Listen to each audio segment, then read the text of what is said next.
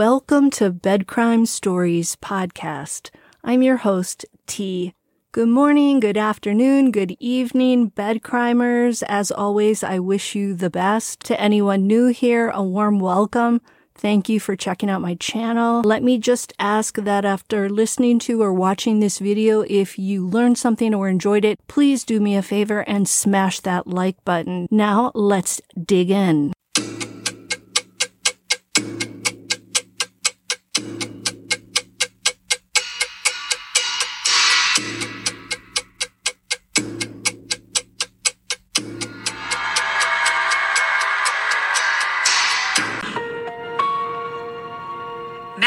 Kingsbury, mother of two, researcher at the Mayo Clinic, suddenly gone. Madeline uh, was just a hard at work mom. She took care of her two babies. She had started graduate school in January. Um, things were really finally looking up for her.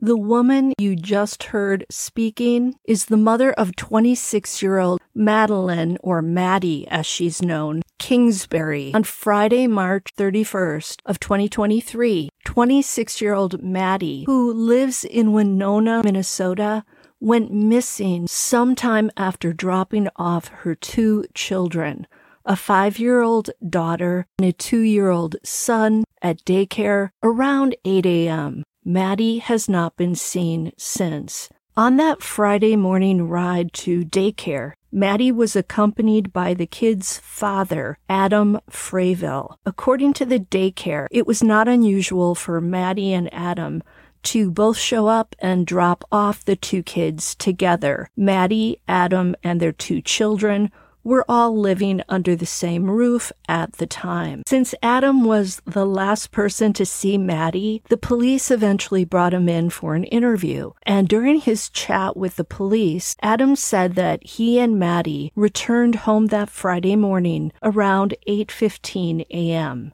And right around that same time, Maddie was texting with her sister, Megan. Maddie responded, LOL, to a funny photo that Megan had sent to her the night before from a trip that she and Maddie had taken to Rhode Island last summer. So we know that Maddie was still alive and well at around 8:15 a.m.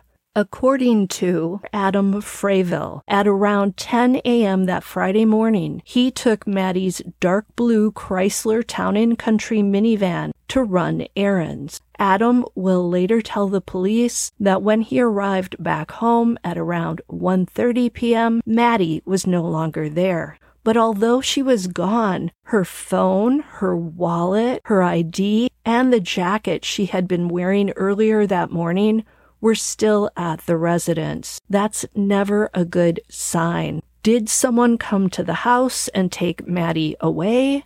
Or did something happen to her in that house and was she taken away from it after the fact? That's the mystery. The police have since said that a van matching Maddie's was seen driving west on Highway 47 and then south through Winona and Fillmore counties in the direction of Mabel, Minnesota, which happens to be Adam Fravel's hometown.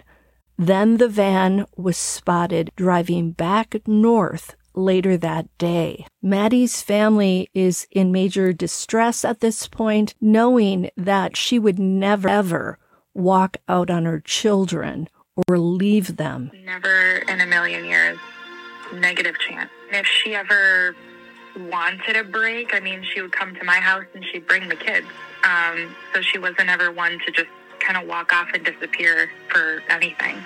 That was Maddie's sister, Megan. Law enforcement has said that they've processed Maddie's minivan for evidence and have also served multiple search warrants. However, they're keeping mum on what, if anything, has been found. What's disturbing to me about Maddie's disappearance is this. According to her sister Megan, Maddie and Adam were no longer in a romantic relationship. Megan has also said that Maddie was planning on moving out of the home she shared with Adam. Her plan was to find a place where she could live with their two kids, and she was hoping to locate a home in the area so that the children could still see Adam as much as possible. This information makes me very nervous. We all know that when a woman plans on leaving a relationship, especially if she lives with that person, the period when she's decided to leave the relationship and the home is the most dangerous. What I'm wondering is why Maddie wanted to leave Adam Fravel.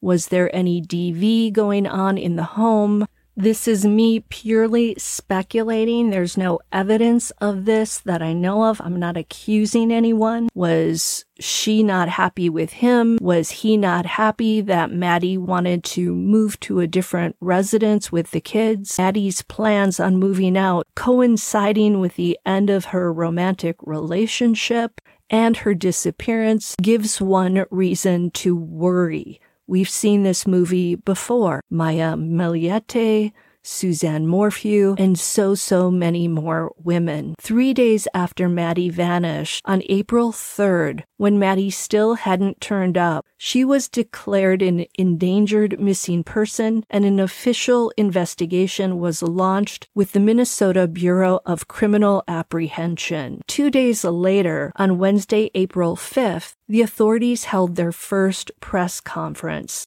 Police Chief Tom Williams said that Maddie's disappearance was, in their opinion, involuntary and suspicious. Chief Williams also believes that Maddie's disappearance occurred between 10 a.m and 1:30 p.m., the same period during which Adam Fravel said he was running errands with her minivan. And then 2 days later after that, on Friday, April 7th, investigators organized a mass search for Maddie and more than 1500 volunteers turned up to help. Note that from March 31st all the way up until April 12th, Adam Fravel remained silent. He didn't turn up on the television.